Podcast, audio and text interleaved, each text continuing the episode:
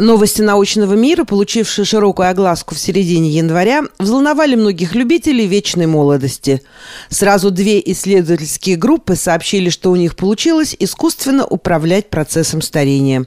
Одна группа замедлила старение, а вторая вначале ускорила его, а затем обратила вспять. Правда, радоваться пока рано, потому что речь идет о мышах.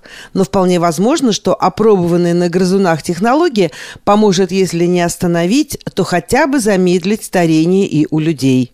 Подробности у корреспондента радио «Мегаполис Торонто» Анны Ханен. Дэвид Синклер, профессор генетики Гарвардской медицинской школы и один из ведущих экспертов в области геронтологии, опубликовал результаты эксперимента по омоложению мышей. Старые ослепшие мыши вновь обрели остроту зрения и улучшили свои мозговую, мышечную и почечную ткани. Ученым также удалось и, напротив, преждевременно состарить молодых грызунов, вызвав у них характерные возрастные изменения практически всех тканей организма. Эксперимент доказывает тот факт, что старение является обратимым процессом. Более того, по утверждению Синклера, этим процессом можно управлять. Наш организм хранит резервную копию своего молодого состояния, заявляет ученый. Его статья о результатах научных исследований Бостонской лаборатории, опубликованная в прошлый четверг в журнале Cell, в корне переворачивает наше привычное представление о старении. Еще совсем недавно считалось, что старение возникает в результате мутации генов. Молекулы ДНК разрушаются и создают мусорную свалку из поврежденных клеточных тканей, что приводит к болезням и смерти.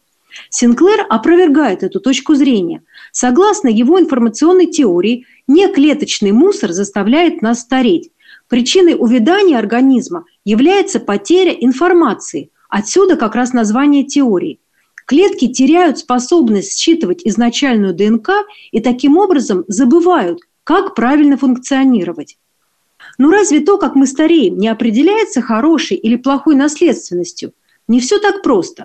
Если сравнить человека с компьютером, то доставшееся нам в наследство ДНК – это так называемое железо или hardware нашего организма.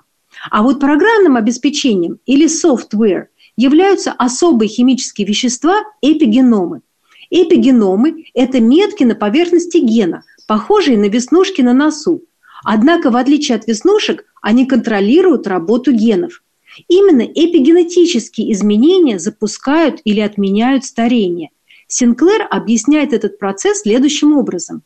В результате воздействия вредных факторов, таких как загрязнение окружающей среды, курение, строгая диета или недостаток сна, наши клетки начинают паниковать. Эпигены вынуждены отвлечься от своей обычной функции и заняться починкой пострадавших клеток. Однако после этого они не всегда способны найти дорогу обратно, то есть вернуться к своей обычной работе. Поразительное открытие состоит в том, что существует резервная копия программного обеспечения организма, которую можно перезагрузить. Задача ученых – найти волшебную кнопку «Ресет», с помощью которой можно обновить работу организма и восстановить способность клеток правильно считывать ДНК. В ходе экспериментов над мышами Синклер и его коллеги научились состаривать различные органы грызунов – мозга, глаз, мышц, кожи и почек. Для этого они использовали методику индуцированных изменений эпигенома. Ученые имитировали влияние вредных факторов, загрязнение химикатами и длительное нахождение на солнце. В результате через год мыши выглядели так, как будто их возраст в 2 раза превышал реальный. После этого ученым предстояло повернуть время вспять и омолодить грызунов. Для этого они использовали коктейль факторов Яманаки. Его формулу открыл японский ученый, лауреат Нобелевской премии Шинья Яманака. Коктейль представляет собой комбинацию клеток кожи взрослого человека, которые запрограммированы вести себя как эмбриональные клетки и восстанавливать ткани организма. Коктейль ввели в органы глаза состарившихся и ослепших мышей, и их зрение в значительной степени восстановилось. Также ученые омолодили ткани мозга, мышц и почек. В настоящий момент перед исследователями стоит проблема, как омолаживать мышей не поэтапно, орган за органом, а сразу целиком.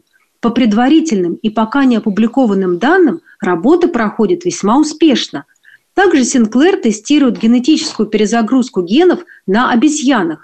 Если испытания пройдут хорошо и результаты будут выглядеть безопасными для людей, ученые планируют приступить к клиническим испытаниям и первым делом предложить миру лекарства от ухудшения зрения и слепоты.